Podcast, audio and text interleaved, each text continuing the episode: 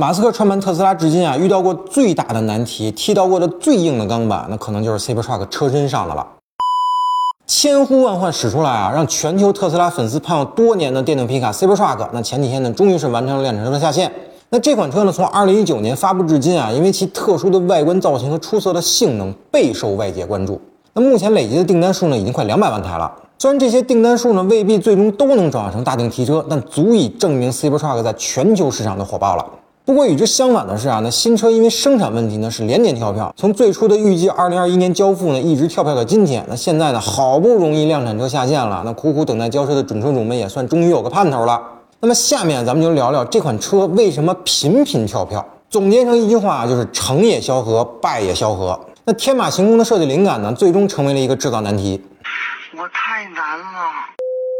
特斯拉之前的车型呢，虽然也用了不少的创新设计和技术，那譬如这个七千多节的幺八六五零电池组成的动力电池包，还有这个纯视觉技术路线的自动驾驶系统，还有这个一体式的铸造车身，但本质上呢，还是几十年来燃油汽车的延续。那在车身结构上呢，并没有什么太出格的设计。只不过是把这个动力系统呢从燃油换成了电动，那在智能化方面呢做到了一个很高的水平。但 Cybertruck 是一个颠覆性的设计啊，那这款车呢采用了一个外骨骼一体化的车身设计思路。那车身和覆盖件呢是融为一体的啊。那举个大家更容易理解的例子啊，就是一般的汽车是采用内骨骼的设计思路的，就像这个常见的哺乳动物一样，比如这个牛啊、羊啊什么的。高强度车身呢就类似于这个骨骼，那日常呢负责支撑车辆，那碰撞的时候呢就会提供这个强度。那外面的车身覆盖件呢类似于这个动物的皮肤，主要是美观和完善空气动力学的作用，那并不提供这个车身强度。那反观这个 Cybertruck 的车身啊，它类似于甲壳动物或者是某些昆虫，比如这个螃蟹呀或者天牛啊，外面的壳呢就是骨骼，像我们看到那个方方正正的不锈钢板啊，就是真正的车身。因为这样的设计呢，可以大大优化车内的空间，不再受这个车身结构的掣肘。那此外呢，特斯拉用的这种不锈钢啊，硬度号称是普通不锈钢的三十倍，所以呢有超高的车身强度和耐腐蚀性。那就连这个九毫米口径的手枪啊，都是无法击穿这个车身的。但凡事啊，它都有两面性。那超硬的不锈钢在生产环节那就是死穴呀。那么高强度的钢板你怎么加工？那复杂程度呈几何倍数的增长啊！所以，埃隆·马斯克呢，在二零二一年接受采访的时候表示，那如果以现有的技术条件量产 Cybertruck，那每辆车的生产成本会高达一百万美元。那很显然，最初的三点九九到六点九九万美元的定价呢，是完全不能覆盖生产成本的。所以，如果当时强行量产的话，那每辆车要巨亏九十多万美元啊！那马斯克说特斯拉公司用不了多久就扛不住了。所以特斯拉必须优化生产方案，把新车的生产成本呢压到一个可以接受的范围。况且啊，这个问题也不只是不锈钢板的加工问题。那另据一位知情人士呢，在二零二二年一月的时候爆料，那 Cybertruck 的预生产原型车在多个方面呢也都有挺严重的问题的，包括这个制动啊、动力总成啊、悬架呀、密封啊和车身结构啊等等等等吧。那最初的发布会上那个展车呢，其实只是一个样子货。但是这个爆料的真伪呢，我们无从考证。但是从二零二一年一直跳票到二零二三年，那足以证明生产环节肯定是问题不少的。那需要工程师们呢逐一的去解决。那此外呢，特斯拉也真是屋漏偏逢连夜雨啊。那生产 Cybertruck 的德州工厂呢，也因为疫情和环境评估的问题延误了工期，那进一步呢耽误了新车的量产进度。不过根据最新的消息啊，Cybertruck 将在今年的第三季度末进行交付，也就是九月份。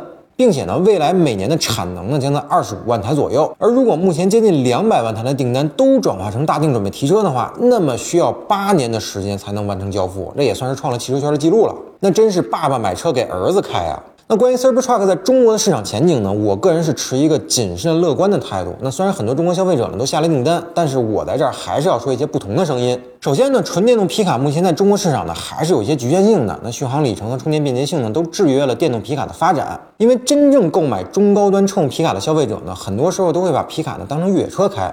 但电动皮卡啊，还不能说可以完全满足他们的用车场景。当然，咱们不排除一些不差钱的用户买来尝鲜啊，那跑一些城市周边的越野圣地啊，那这样的使用场景，那 Cybertruck 是足以胜任的，并且呢，这个不锈钢车身还不怕剐蹭，那性能呢也会更出色一些。其次呢，一些城市的皮卡限行政策呢，也制约了 Cybertruck 和纯电动皮卡的发展。虽然电动皮卡呢是新能源的动力啊，但目前车辆的身份呢还是皮卡。那在北京啊、上海啊等这些大城市呢，还是有不同程度的限行。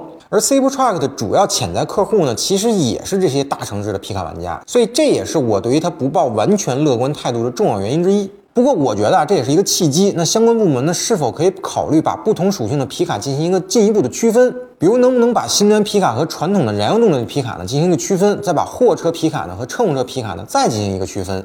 那如此区分之后呢，新能源乘用皮卡呢，应该就会有一些身份上的优待了。那我觉得电动车用皮卡和电动 SUV 呢，真的是很像啊，并且呢，新能源车也不涉及这个消费税和购置税的问题，那真的可以考虑给电动皮卡整一个新能源乘用车的身份。那这样呢，就可以保证电动皮卡在大城市可以合法合规的上路了。那对整个行业呢，也是起到一个促进的作用。当然啊，这就需要乘用车的指标了，那不能干着两头甜啊，那就钻法律的空子了，对不对？